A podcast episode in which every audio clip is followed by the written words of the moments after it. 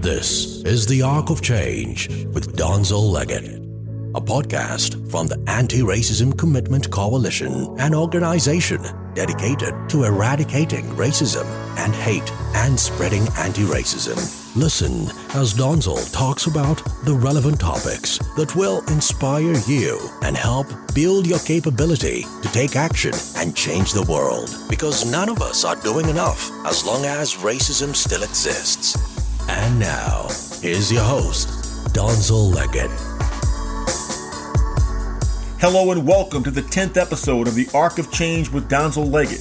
In this episode, I will provide more insight into step two of the ARC process for personal transformation, educating yourself about anti racism by highlighting the impact of white supremacy on the Asian American community, exposing the model minority myth for the fraud that it is, and finally, welcoming in fellow ARC board member Feng Haixiao, or Tommy Feng, to discuss his story and the need for the Asian community to adopt anti racism. Now, let's get started with our show. So, I am Donzel Leggett, host of the Arc of Change podcast and founder of the Anti Racism Commitment Coalition, or ARC. Our vision at ARC is to build a racism free world, and our mission is to provide inspiration, education, and support for you to transform, practice, and spread anti racism. Now, this begins with your personal transformation to anti racism. Back in episode three, I introduced the process for transforming yourself and your network by first erasing your ignorance about racism. And second, educating yourself about anti racism. And then third, building the character and confidence to stand up, speak out, and take action to spread anti racism. And over the last several episodes, we've been working our way through this process. In the last episode, I further explained step two in this process, which is educating yourself about anti-racism. And in this episode, I'll continue to focus on this step, but from a different perspective. We will explore the impact of white supremacy on the Asian American community and how this has influenced systemic racism in the United States. Now, if you've been listening to this podcast, you know that we have been focusing our discussion as it pertains to racism, mostly regarding racism faced by black and brown people in the United States, most specifically African Americans, as this is the most visible and acute example of egregious, systemic, and institutional racism. And although this will continue to be a major focus for ARC because of the aforementioned reasons, we also must begin to address other forms of racism against other minority groups as part of the overall structure of white supremacy in the United States. I made a decision to dedicate this episode to understanding anti-racism in the Asian American community. As just this past Monday, I realized that May was Asian American and Pacific Islander Heritage Month. Now, this is actually a great example of how all of us, including myself, have to continue to grow and challenge ourselves to learn more to continue our journey to be anti-racist. Remember that our journey to being anti-racist starts with erasing our ignorance about racism not just the racism that one group faces or the group that you identify with face, but all forms of structural, systemic, and institutional racism. And then educating yourself about anti-racism and what it takes to adopt it and then building the character and courage to speak out, stand up and take action to spread anti-racism. It is important for all of us to continually recognize that we will never know everything and we'll never be perfect. But if we continue to hold ourselves accountable to learn and erase our ignorance, adopt anti-racism, and most importantly, take action to spread it, we can work together to build that racism free world. Last Sunday, I was making a post on LinkedIn for Mother's Day and I saw something that looked like a post regarding something called Asian American Pacific Islander Heritage Month. I didn't know anything about it. I'd never heard of it. I had no idea what it was. I Googled it and realized that it was a formally recognized awareness month here in the United States. And I felt bad as an anti-racist that I didn't know about this, that I wasn't familiar with it. But I realized right away that this is again part of our journey to becoming anti-racist. It's about erasing our ignorance. And you know what? I didn't call any of my Asian friends to ask them, Hey, tell me about Asian American Pacific Islander month. That's not what anti-racists do, remember? We take it upon ourselves to do the research and to hold ourselves accountable to learn. And that's what I did. I started researching it. I learned about it. And it wasn't very long that it took me to say to myself, I have to take action. Now, for context, I've been working on episode 10 most of Mother's Day weekend, pretty much all Friday and all Saturday. I spent 16 hours researching, prepping, and getting ready for episode 10.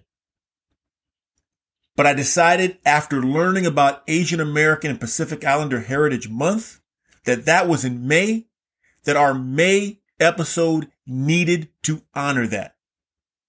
Even though I put in some time on that prior episode, I said, I'm going to scrap it and I'm going to write a new episode. I'm going to focus a new episode on raising awareness of Asian American and Pacific Islander heritage to honor this month, but also to discuss the impact of racism on the Asian community and the need to adopt and spread anti-racism. So let's get started with Asian American and Pacific Islander Heritage Month. It was first proposed by the U.S. House and Senate in 1977, then signed into law in 1978 as Asian Pacific Islander Week. Then in 1990, then President George H.W. Bush signed a bill extending it to the full month of May. Now it's interesting why May was chosen. It was chosen for two reasons. First, to commemorate May 7th, 1843, when the first Japanese immigrant arrived in the United States. And then, secondly, May 10th, 1869 was intended to also be commemorated because that's when the golden spike, which ceremonially represents the last spike that's driven into a railroad track. The golden spike was driven on that date into the transcontinental railroad on which many Chinese immigrants had helped build. Asian American Pacific Islander Heritage Month was designed to raise awareness and celebrate the contributions of Asians and Pacific Islanders to American history. It also presents an opportunity, like Black History Month, to research and learn about important but little known people of Asian heritage, as well as some famous people who you may not have known had Asian or Pacific Islander heritage. Some examples are the thousands of Chinese workers who I talked about earlier who helped connect America's East Coast and West Coast by building the Great Western Railroad. Or people like Jerry Yang, the Taiwanese co-founder of Yahoo, or Philip Vera Cruz, the Filipino American labor and civil rights activist who worked with Cesar Chavez and co-founded the labor movement on farms and agriculture that ultimately became the American Farm Workers Union? Or what about Dwayne The Rock Johnson of Samoan and Afro-Canadian descent, who is Hollywood's highest paid actor for the second year in a row?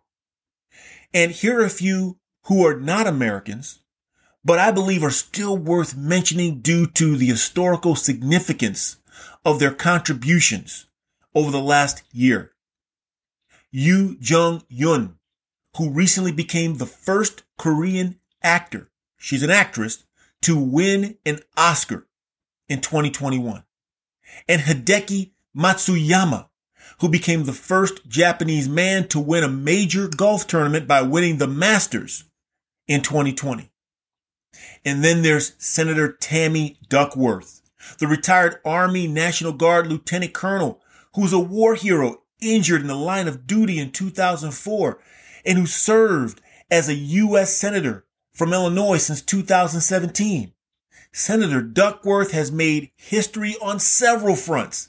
She is the first Thai American woman elected to Congress, the first person born in Thailand elected to Congress, the first woman with a disability elected to Congress, the first female double amputee in the Senate, and the first senator to give birth while in office. Senator Duckworth is also the second of three Asian American women to serve in the U.S. Senate after Mazie Hirono and before Kamala Harris. Then there's Andrew Yang, the son of Taiwanese immigrants, who is currently one of the leading candidates to be New York City's next mayor, and who, along with the aforementioned Kamala Harris, made history last year as two Asian Americans who made it to the debate stage and several primaries for the Democratic nomination for President of the United States. And of course, there's the incomparable Vice President Kamala Harris, who went on to make history and become the first woman and person of Asian, East Indian, and African descent to win a national election and become vice president of the United States. But also like Black History Month, Asian American and Pacific Islander Heritage Month provides the opportunity to learn about the injustices and racism historically faced by these groups as well.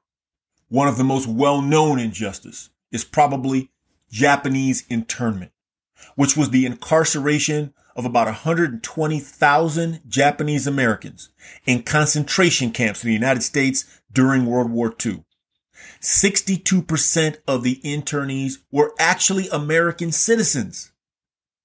What you probably also don't know is that Mexico and some other Central and South American countries also sent their citizens and immigrants of Japanese descent to be incarcerated in these U.S. camps. The guidelines varied in terms of defining who qualified to be interned. But as an example, the state of California defined anyone with 116th or more of Japanese lineage was sufficient to be interned. There were others who went as far as saying anyone with one drop of Japanese blood qualified to be incarcerated. In the late 1980s, the United States government officially apologized for this racist policy and actually paid, at the time, about $1.6 billion in reparations to survivors. That's about three and a half billion in today's dollars. Do you know about the Chinese Exclusion Act?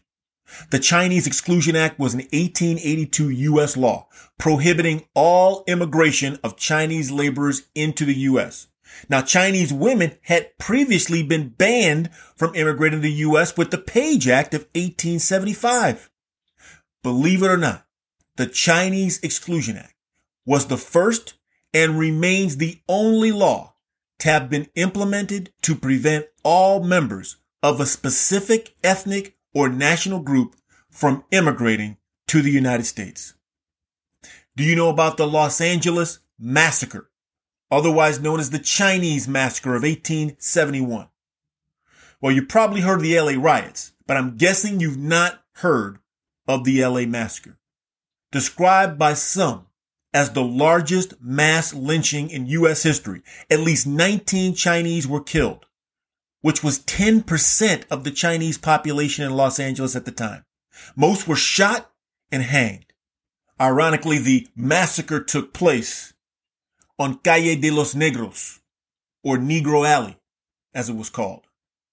A mob of about 500 mostly white men went to the area in a murderous fervor on rumors that the Chinese were killing white people.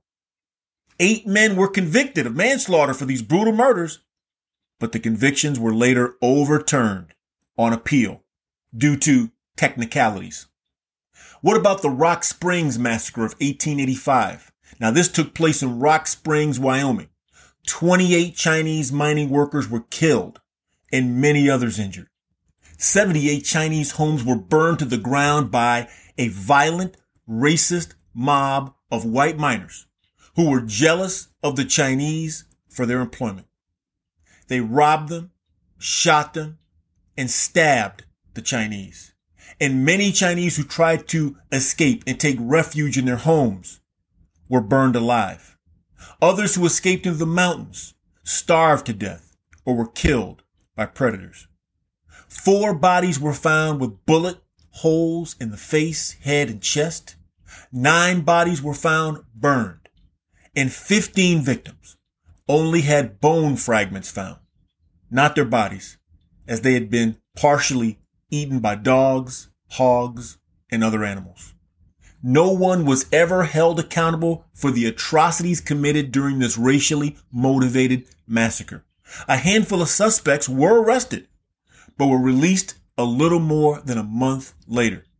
And according to the New York Times, on their release, they were met by several hundred men, women, and children and treated to a thunderous ovation. The same broad community consent that lynch mobs often received. Inevitably, the lack of accountability for this racist, murderous massacre at Rock Springs led to other incidents of anti-Chinese aggression, primarily in California, Oregon, and the Washington territories. What about the Hell's Canyon Massacre of 1887, also known as the Snake River Massacre? This took place in Hell's Canyon, Oregon. It was a massacre where 34 Chinese gold miners were ambushed and murdered in May of 1887. In 2005, the area was renamed Chinese Massacre Cove, and a memorial was placed there in 2012. The massacre was committed by a gang of seven armed horse thieves who ambushed and brutally killed groups of Chinese miners across several different locations.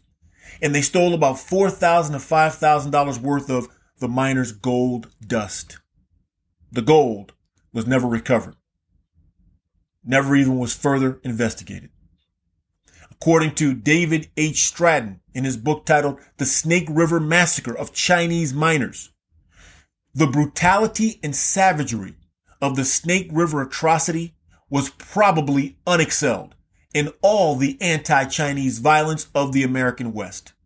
The mutilated bodies of the Chinese miners were thrown into the river, but since it was the high water stage of the spring runoff, the dead Chinese were found for months later, and on some accounts, years later. And again, as a sad but very common theme, across racial terrorism and murder of Asians and of course African Americans as well, no one was ever convicted or held accountable for this racially motivated massacre. Now, one reason was that the United States and the Western state governments did not want the Chinese there anyway, as evidenced by the Chinese Exclusion Act. And they did not see the Chinese as equal people, but inferior humans. In fact, the state of California actually put this into law when in 1854, the California Supreme Court ruled in People versus Hall that the testimony of a Chinese man who witnessed a murder was inadmissible against a white criminal defendant, chiefly because, per popular thought, the Chinese were a race of people whom nature has marked as inferior and who are incapable of progress or intellectual development beyond a certain point. East Indians were also not desirable as well and not considered equal to white people either. Consider the story of East Indian immigrant Bhagat Singh Thind. Thind was born in India, but came to America when he was 24 years old in 1913. He applied for citizenship and was granted it on the theory that Indians were not Mongolians, but rather Caucasians. In other words, white, and thus eligible for naturalization. The Supreme Court, however, reversed that ruling, holding that he was not white because most white Americans would never consider him a member of the white race.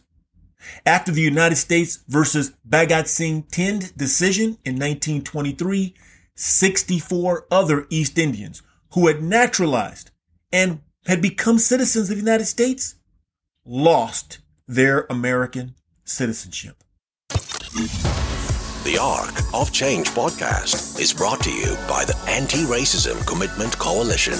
Visit us at joinarcc.org to learn more about ARC and join our movement.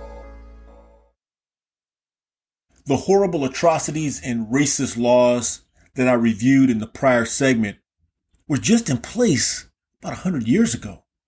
In fact, the Chinese Exclusion Act didn't officially end until just about 60 or 70 years ago. This is a far cry from the Asians as the model minority storyline that was created and perpetuates today. The Asian model minority fraud started in the 1960s as the black civil rights movement was gaining momentum. The country's racist attitudes and policies, brutality was being seen and exposed to the world. The racist cruelty of the Jim Crow South, which was not much different as people were seeing than South African apartheid, and the terrible living conditions in the segregated black ghettos in the North the violence and inhuman treatment that black people were still being subjected to, and the abject poverty that most were still locked into 100 years after slavery was a shame to the country. And black people had had enough and were demanding equality. Black leaders like the Reverend Dr. Martin Luther King Jr. and Malcolm X and organizations like the Southern Christian Leadership Conference, the NAACP, the Nation of Islam, and the Black Panthers were all pushing through different means for change now. It was a turbulent time. So some white intellectuals at the time and media groups started propagating the idea of the Asian model minority. Asians were a group of people who had also been discriminated against, as I just talked about. They had been brutalized. They had been held down, but had appeared to be adjusting and thriving. The Asians as the model minority concept appealed to what many whites wanted in minority groups to stay to themselves, be industrious, work hard, follow the rules of the establishment, of the land, and most importantly, accept your place and don't complain. This concept of the model minority actually was not new. It was basically what whites had loved about Booker T. Washington's view for African Americans. Booker T. Washington was a black leader and educator in the late 1800s and early 1900s. He was the founder of the famous Tuskegee Institute in Tuskegee, Alabama. His view for black people to successfully adjust to life in the United States post-slavery and collapse of Reconstruction was to stay to themselves. Don't push for integration or full equality. To get an education in industrious careers where you can be doers and skilled laborers and be satisfied with that. Don't push to be the boss. To work hard, stay quiet. Don't make waves and most importantly, accept the rules of the land as unfair as they may be. Live within them, even if it means that you're kind of a second class citizen. Don't demand full equality, but work to achieve tolerance and acceptance over time. Essentially, he was a proponent of pursuing economic prosperity while sacrificing full equality for tolerance. Of course, by 1960, Booker T. Washington's views had been rejected by most black people based on the extreme disparities and cruelty they were still facing and the fact that many felt that they had played a significant role in building this country and turning it into the most powerful country in the world and felt they deserved full equality, not acceptance, and not tolerance. So another model minority example was needed. And what the white establishment saw with Asians was a people who basically stay to themselves, are dedicated to hard work and education, do not complain or cause many problems, and are not demanding more from the government or from society. Basically, taking the hand they were dealt and pulling themselves up without needing any support from the government. The direct message that began to be crafted was that Asians overcame all their hardships and are now incredibly successful and actually doing better in school and making more money than white people. The indirect message was, why can't black people do that? Why does the government need to help black people? Why do we need affirmative action for them? Why do they complain so much? Why can't they simply pull themselves up out of poverty?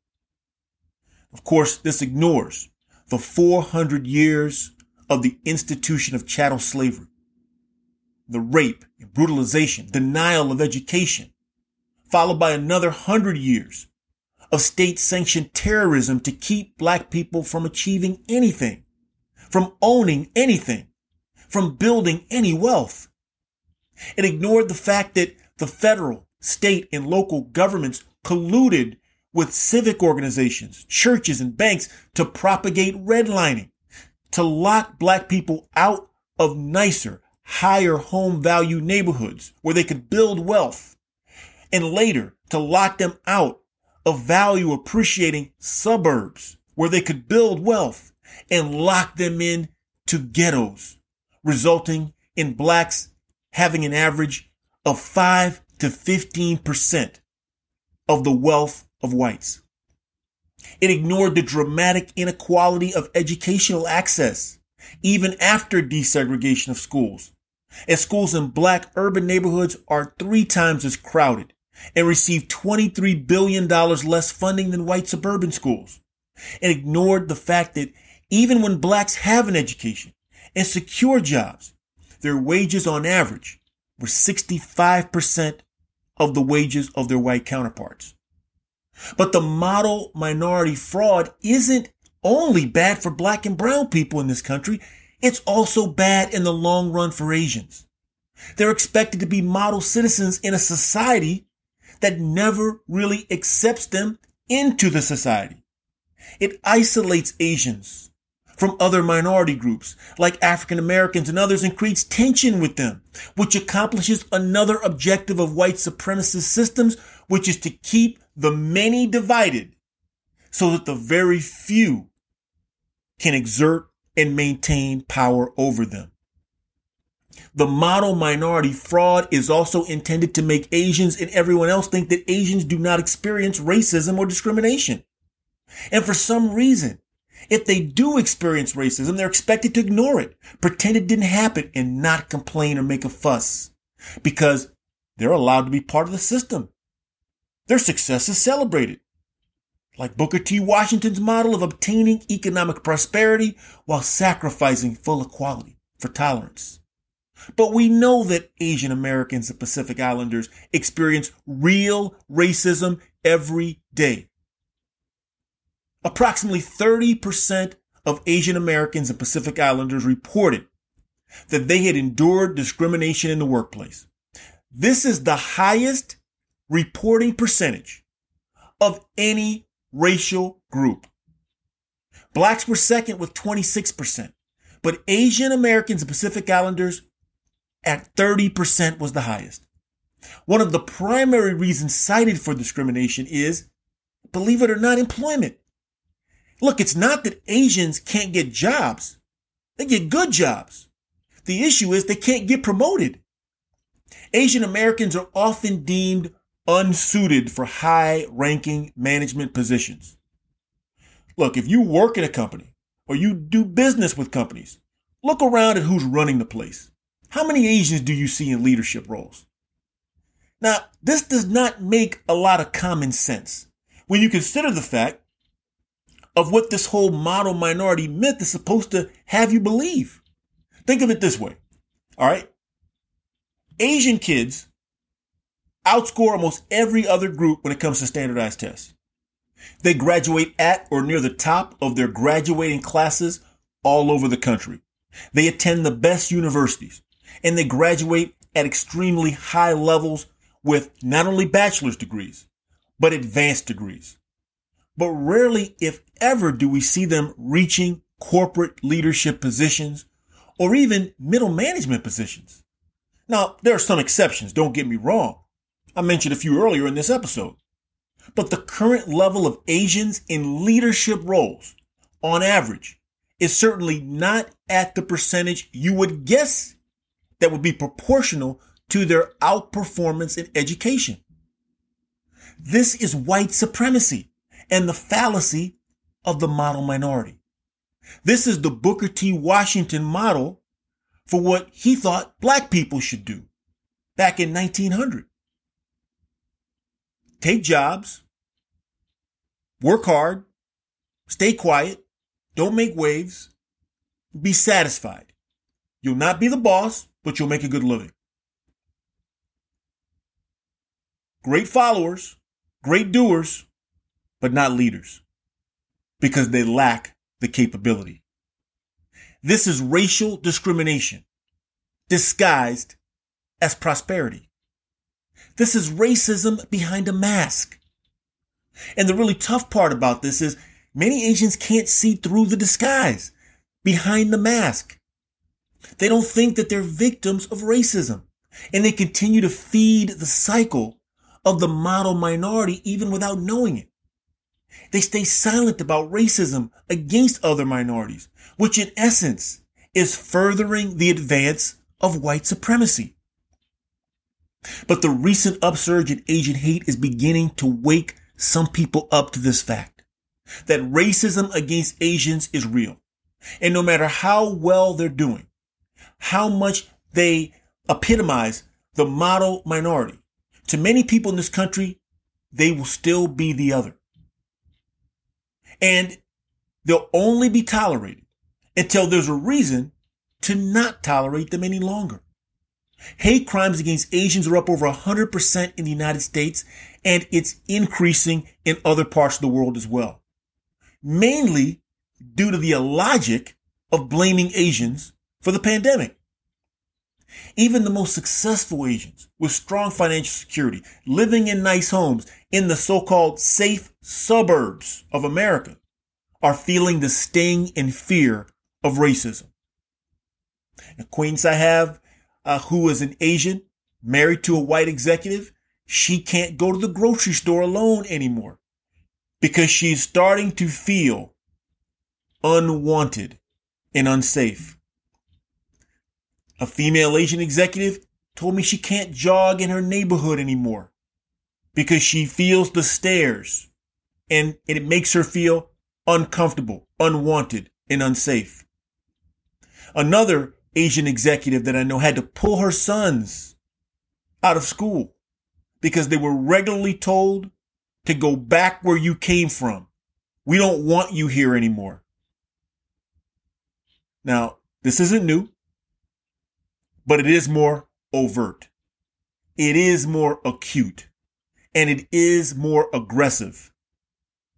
These aren't the microaggressions that Asians have learned to live with, like mocking accents and butchering names on purpose. This is different.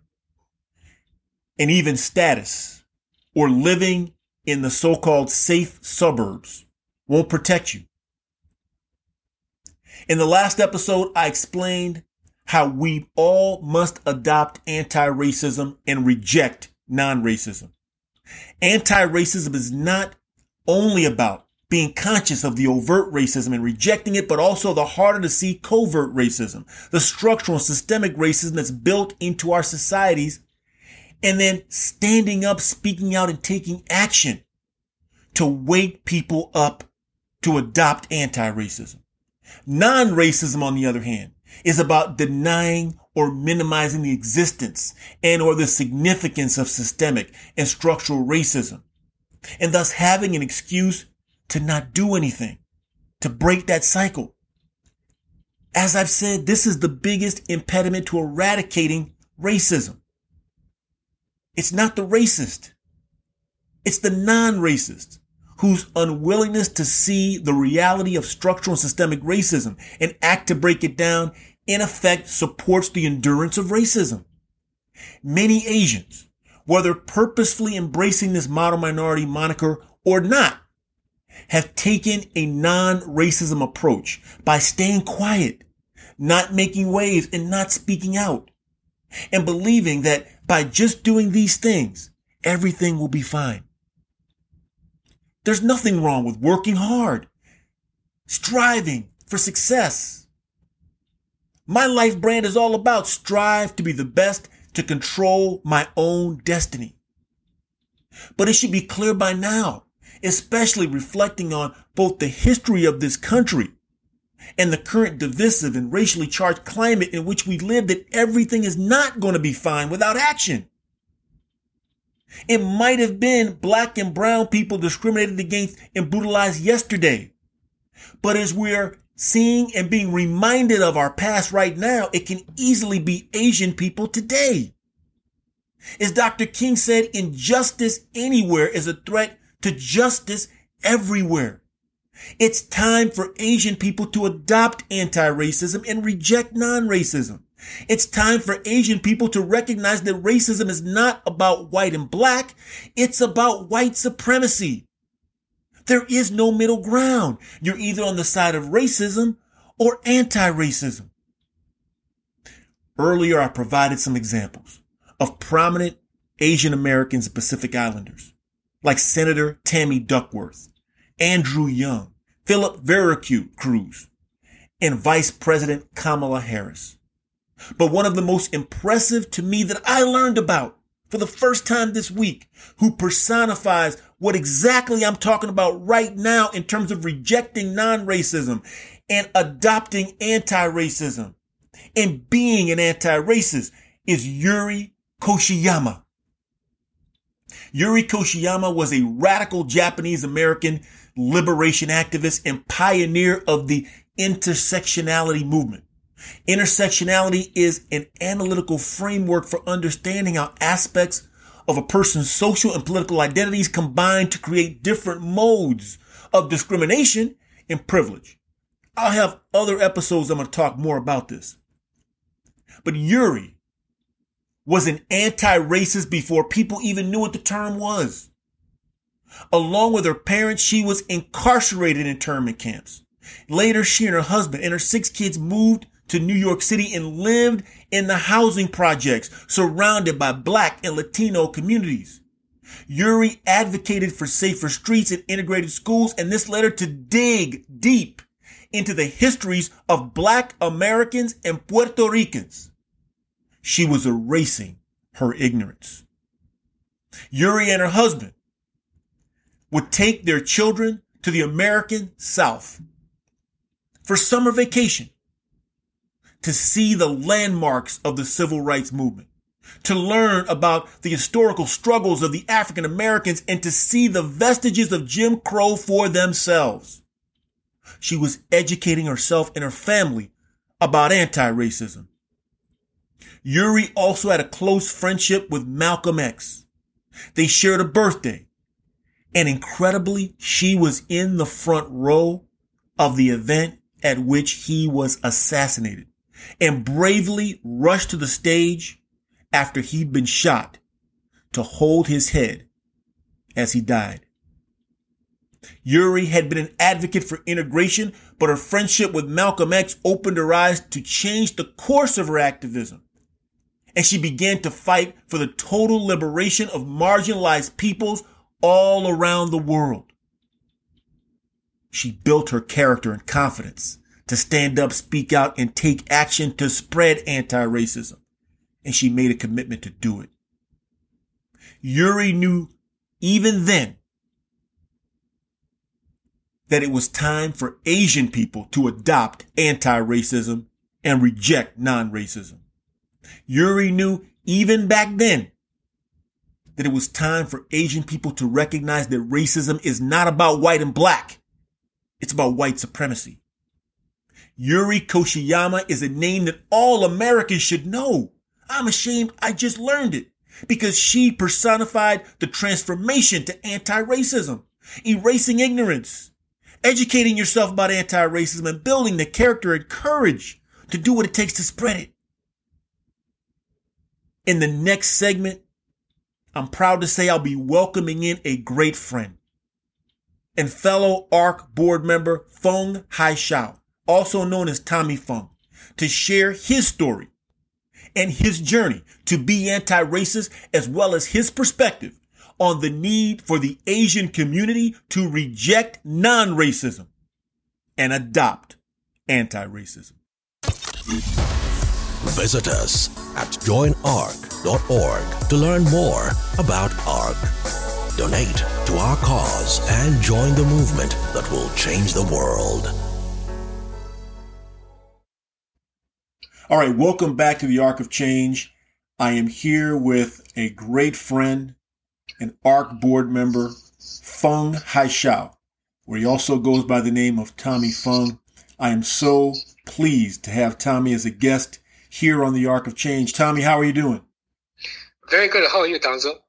I'm doing well. I'm really excited to hear your perspective and your story as we celebrate Asian American and Pacific Islander Heritage Month, but also talk about anti-racism and the direct link uh, with the Asian community. Uh, and so, Tommy, thank you for being here. And I just want to start off by just asking you to tell us a little bit about yourself and your first experience with racism or discrimination in America. Thank you so much, Donzel, for the opportunity. Yeah, very nice to have the opportunity to speak in front of ARCC audience. So here's my experience. My wife and I are first generation immigrants to the United States coming from China. Uh, so before I come, we heard a lot about the racism in the country. We know that there is a white supremacy. There's a racism against minorities, particularly African American. We also know very well about the famous speech by Dr. Martin Luther King, I have a dream. Since we came to the United States, we have witnessed a lot of uh, incidents where African American were mistreated. And there are a lot of uh, crime stories on the media. But I was very surprised that uh, the vast majority of those crime stories are related to black people. I was even wondering why there's so many crime related to black people, not white people. And why, you know, most of the black people living in relatively poor neighborhoods.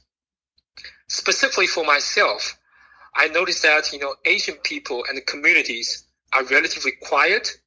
They're hardworking, relatively successful in household income, but it was never active in the political fields. And in corporate world, I see a relatively small number of Asian employees taking senior management job. They are typically characterized as doers followers, but never able to take any like a key leadership role. It seems like Asian people are never part of the mainstream of the society. Then personally, I started to notice more about racism when my daughter went to middle school. I was appalled by the fact that even young middle school students could use graffiti and also racial slur against those minority group. It was so bad that I had to take my daughter out of the uh, previous school to the current school. Then everything changed after George Floyd tragedy happened in Minneapolis, where I live. So I was so appalled by the fact that African American was so badly mistreated. I simply felt that all these incidents are not isolated incidents. The racial racism in the United States is personal and it's much worse than I thought. So I started to show more interest and try to learn more and educate myself into this topic. Well, thanks, Tommy. That uh, very personal answer. We really appreciate you sharing. And, um, you know, after George Floyd was murdered, that was even a wake up call for myself. As you know, that's that was the impetus for starting ARCC. Um, but one of the other things about ARCC that we want to make sure that everybody understands is to learn about other cultures, to understand that in America, it's not about black and white, it's about white supremacy. And, you know, I surprised myself earlier this week when I found out that there was something called Asian American and Pacific Islander Month. Shame on me, I had never heard of this. Tommy, did you know about Asian and Pacific Islander Month and, and what does it mean to you? Well, Donzel, it's kind of shame on me as well because this is the first time I heard about uh, you know this uh, Asian Pacific Islander Month as well. So uh, this could be another reflection that there's just so much to learn about American history. But I have to learn about that. I kind of read some of this Wikipedia introduction about this uh, uh, celebration. Um, I do know that uh, yeah, there's a lot of Asian laborers that come to United States back in the 19th century, helped to build the transcontinental railways they really work hard and try to contribute to the society. So I feel like uh, as a part of the Asian community, you know, we are important part of the American history, and then you know we should be respected. So I feel like you know we I feel very good about it that we have this kind of a celebration, but I feel like you know we should be the mainstream part of American society. Yeah, thanks, Tommy. And you know, I, I mentioned earlier in this episode um, that in the United States, there has been a history of racism against Asian people and specifically Chinese people. Um, and, you know, some of that was related to, like you said, when a number of Chinese thousands were here helping build the railroad. Uh, and part of this, to me, Asian American and Pacific Islander uh, Heritage Month is not just knowing the good things, but understanding this racist past and uh, I don't know if you're aware, but there are many racist laws that were on the books in the United States, and there were many stories of brutality and even massacres in the United States of Asian people and Chinese people specifically. Uh, do you know about any of these? And you know, knowing about them, how does it make you feel? Yeah, thanks, Donzel, for the question. Yes, you know, through the study, I noticed that, uh, yeah, back in the 19th century, you know, there's due to large number of uh, Chinese immigrants on the West Coast, particularly near the LA area, there were actually racism and no massacre against Chinese immigrants. Uh, although it's kind of happened a long time ago, but I still feel very sad to know about these kind of uh, uh, racist laws as well as massacres, particularly for the Chinese immigrants um, these Chinese immigrants and their families, they experience all kinds of trouble and come all the way from China and come to the United States.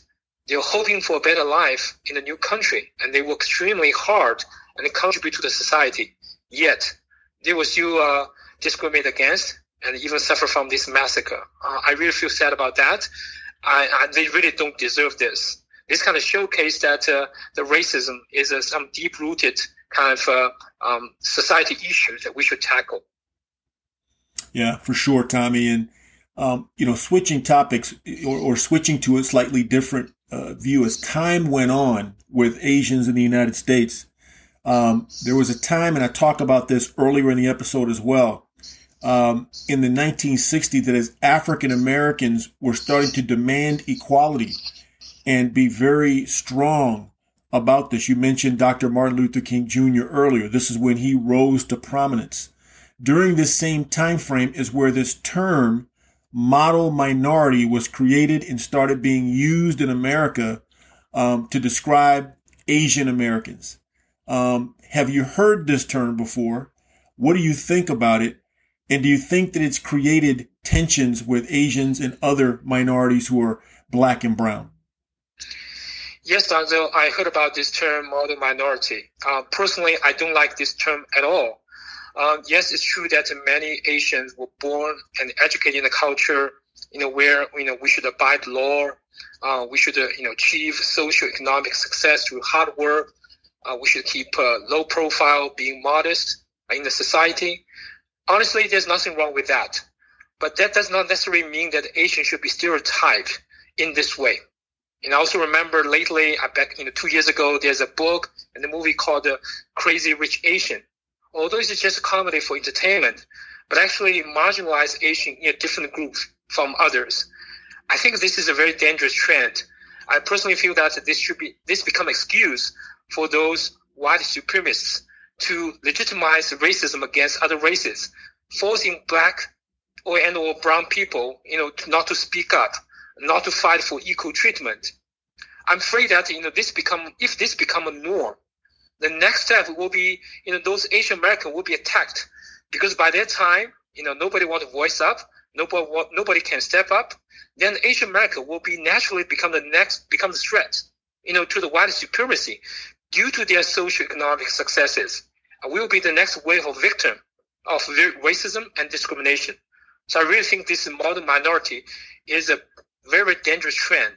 So we need to tackle those.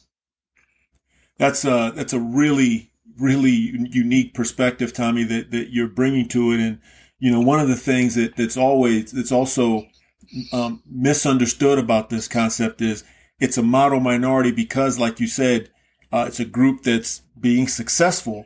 But a key part of it is they don't complain.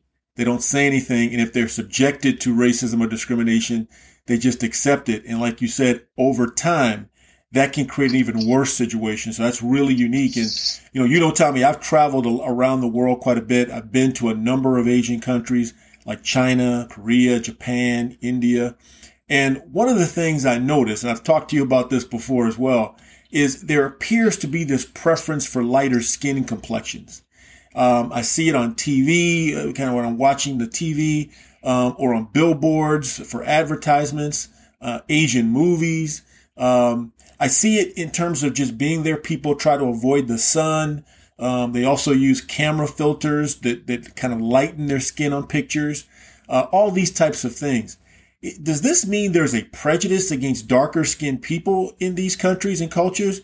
Uh, you know, do they do they really do they understand that with this sort of um, uh, preference for lighter skin, it's in many cases sort of furthering white supremacy and European colonialism past. How do you think about this?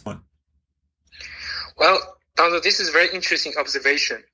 I wouldn't say that for Asian that the preference for lighter skin is necessarily a prejudice against people with dark skin. Um, in Chinese culture, light skin is always deemed as beauty, particularly for women. Uh, we have a saying that uh, lighter skin covers all the other ugliness. But light may not necessarily means good. Uh, for example, in many of the Chinese opera, people with white facial complexion are portrayed as uh, slight people why those with dark skin are more trustworthy and dependable. But as I was thinking about uh, what you just said, uh, I think you know this using skin color or facial complexion could subconsciously divide people into different classes. Uh, I think this could be very dangerous because people will say, well, white people, as they don't have to work outside under the sun, maybe they enjoy high status, while dark skinned people, as they have to constantly work outside. Maybe they are of lower classes, they are low income people. So I think we need to be very cautious about this, not using skin color, not using facial complexion to classify people into different groups. Thanks, Tommy. And you know that that kind of leads to what we're seeing right now in terms of classifying people by their appearance. Um, as you know, violence against Asians, specifically Chinese and Southeast Asians, is up significantly. It's uh, it's up over 100% in the United States and it's on the rise in many parts of the world. What do you think is fueling this increased outward hate against Asians? Uh, and how do you think it's directly impacting you? Yeah, Donzel, very sad to see this kind of Asian hate. Mm, I do feel like the trigger of this Asian hate potentially is related to pandemic uh, because you know when the f- first pandemic kind of breakout is coming from China. So let's put aside you know which one is the root cause of this pandemic. Uh, I think you know Chinese people, just like the rest of the world, are all victims of this pandemic world. But I think you know the root cause of this issue is racism. You know, I think a part of the reason, you know, I don't like the term model minority is because Asian are stereotyped as a passive. You know, they're less vocal. They do not want to speak up, even they are suffering. This has become a field of more Asian hate crime because for those people who commit this crime, they care less about the consequences. I think the racism and Asian stereotype are the root cause of all these Asian hate crimes. Of course, as Asian, I'm just uh, feel very sad and angered by this, uh, you know, Asian hate crime. I think it's very important for us to understand, you know, this root cause. Uh, just by going out to the street to petition to the lawmakers, doing demonstration, is not going to solve the issue. We as Asian must step up and join the coalition and fight this racism only in this way can we reduce these Asian hate crimes. That's really strong words, Tommy. Thank you for sharing so personally. And, you know, it kind of leads into something you said earlier, which is in the past, we've rarely, rarely seen anyone from the Asian community, you know, some, but not a lot, uh, speak out, you know, stand up, take action regarding racism in the United States. Like you said, they've tended to be quiet, um, remain silent, kind of be invisible, uh, and, and, not, not cause a problem.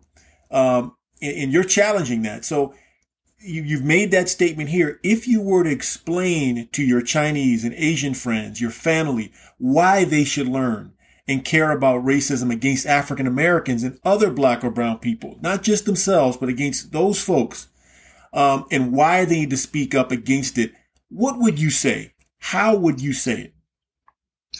Thanks, Donzel. Um, if I get a chance you know, to speak to my Chinese friends or Asian kind of community, what I want to say to them is that hey, you know, it's true that we are educated in a way that, uh, you know, we should endure the suffering. Uh, we should be keeping low profile. Uh, we don't need to speak up, you know, and we, we should always comply with rules, regardless the rule is uh, good or bad. Uh, but I think, you know, the racism against African American uh, is relevant to us because for every human being, regardless of their race, the country, the skin color, they should have this equal rights and should not be treated differently. If we do not behave in this way, we think it's irrelevant, then it's highly possible the next George Floyd could be one of us. And, uh, you know, the Asian hate crime is already signed. This could very much happen in, in, in the near future. So, so I think it's very important for us to step up and try to get out of this kind of tradition and then try to voice our concern, take any action, take actions against this uh, racism. This is very important. Tommy, that was a very powerful response. Now, as I mentioned at the beginning, you're part of ARCC, you're on the board. What does anti racism mean to you? And how does it differ from non racism? Why did you join the Anti Racism Commitment Coalition? Thanks, Donzel. Um, I think, you know, this is something I learned from you, Donzel, uh, through your podcast when I joined this ARCC organization. I think some of your messages really, really resonate with me. And frankly speaking, it's also kind of wake up call for myself. Uh, in the past, when there's anti-racism uh, happens, I say, oh, as long as I show empathy to the victims, I'm doing my job. But that's not enough at all. It's not going to help to heal the pain of Black American and also victim of those Asian hate. What we need to do is fully educate ourselves out of this ignorance and transform ourselves from a non-racist to anti-racist, and then helping people around us to transform themselves as well. And only in this way can we tackle the foundation and the root cause of racism. The reason I joined ARCC is I believe ARCC provides a perfect venue and platform to achieve this goal. The key difference between ARCC and the rest of the organization is that ARCC is tackling the foundations as I mentioned in the past, I was so much appalled by the fact that even young middle school students could use racial slur and racism against each other.